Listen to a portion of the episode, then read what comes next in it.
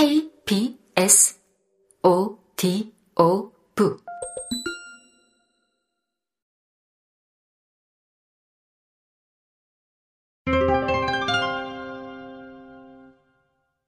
인류 최초의 패션쇼. 인류는 언제부터 옷을 입었을까? 우리는 매일 아침마다 그날 입을 옷을 고릅니다. 오늘은 뭘 입지? 저는 지금도 옷장 앞에서 잠시 동안 망설입니다. 페이스북의 CEO 마크 저커버그처럼 똑같은 옷을 여러 벌 갖추어 놓고 입을까라고 생각해 본 적도 있습니다. 저는 평소에 옷을 잘 차려입는 편이 아닙니다. 선택지라고 해봐야 바지 몇 벌과 셔츠 대여섯 벌이 전부인데도 늘 정하는 게 어렵습니다. 인간이 어떤 옷을 입을지 고민하게 된 것은 아무래도 우리 몸에서 털이 없어진 뒤일 것입니다. 이후 언젠가 옷이 생겼고 그때부터 고민도 시작되었습니다. 그런데 우리 몸에서 털이 사라진 건 언제쯤일까요? 우리 몸, 특히 머리카락에 기생하는 머릿니와 고릴라로부터 인간에게 옮겨와 지금은 주로 생식기 주변에 기생하는 사면발리의 유전자를 분석한 결과 최소한 인류가 호모 에렉투스로 진화하기 전에 털이 사라진 것으로 추정됩니다. 그렇다면 또 하나 궁금한 것이 있습니다. 진화 과정에서 털이 사라진 것은 털이 없는 게 생존에 유리했기 때문일 텐데 포유류의 일원인 인간에게 왜 털이 필요 없어진 것일까요? 직립보행을 시작한 후 효과적으로 체온을 조절하기 위해서였다는 설명도 있지만 명쾌한 정답은 아직 찾지 못했습니다. 좀 더 연구가 진전되기를 기다려야 할 것 같습니다. 이제부터는 털이 없어지기 시작한 인간에게 일어난 일을 이야기해 보겠습니다. 털의 기능 중 가장 중요한 것은 체온 유지입니다. 그렇다면 질문을 조금 바꿔보겠습니다. 우리 몸에서 털이 없어진 것이 먼저일까요? 인간이 옷을 입기 시작한 것이 먼저일까요? 우리 몸에서 털이 없어지는 진화가 적어도 지금으로부터 300만 년 전에 시작되었다는 것을 떠올린다면 옷이 나중에 생겼다고 보는 쪽이 더 타당할 듯 싶습니다. 300만 년 전의 인류. 즉, 오스트랄로피테쿠스는 아프리카 대륙에서 살고 있었으니 체온 유지를 위한 옷이 필요하지 않았을 것입니다.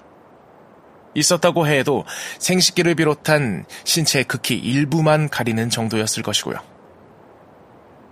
주인공이 열대 우림을 종횡무진 뛰어다니던 영화 타잔의 한 장면을 떠올리면 비슷할 것 같습니다. 그런데 약 180만 년 전 출현한 호모 에렉투스의 시대가 되자 상황이 달라졌습니다. 그들은 아프리카 대륙을 벗어나 아시아로 이동했습니다.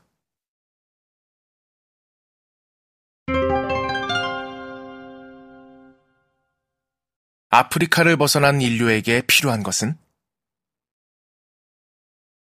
호모 에렉투스의 화석이 발견된 곳 중에서 우리나라와 가장 가까운 장소는 중국 베이징 원인 유적, 베이징 팡상구 저우커우덴입니다.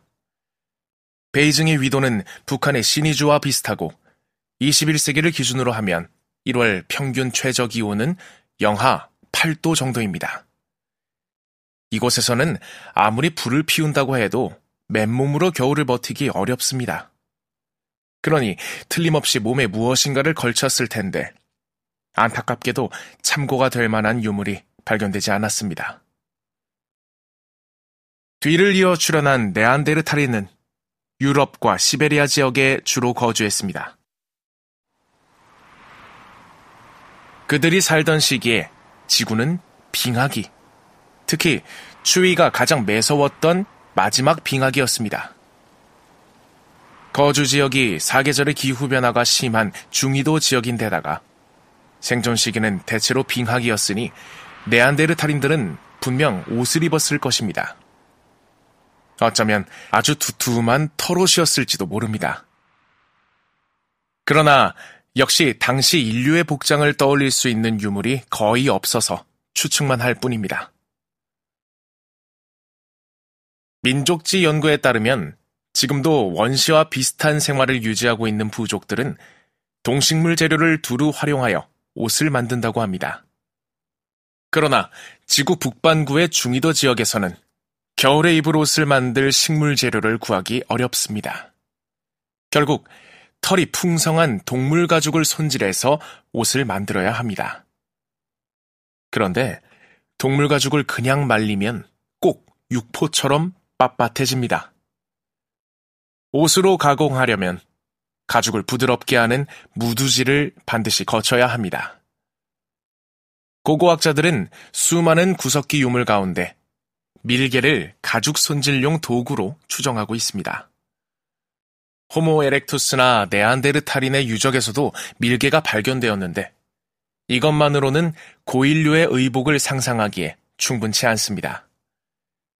유기물인 동물의 가죽이 시간의 흐름 속에서 모두 썩고 단 한 점도 남아있지 않아서 아쉬울 따름입니다.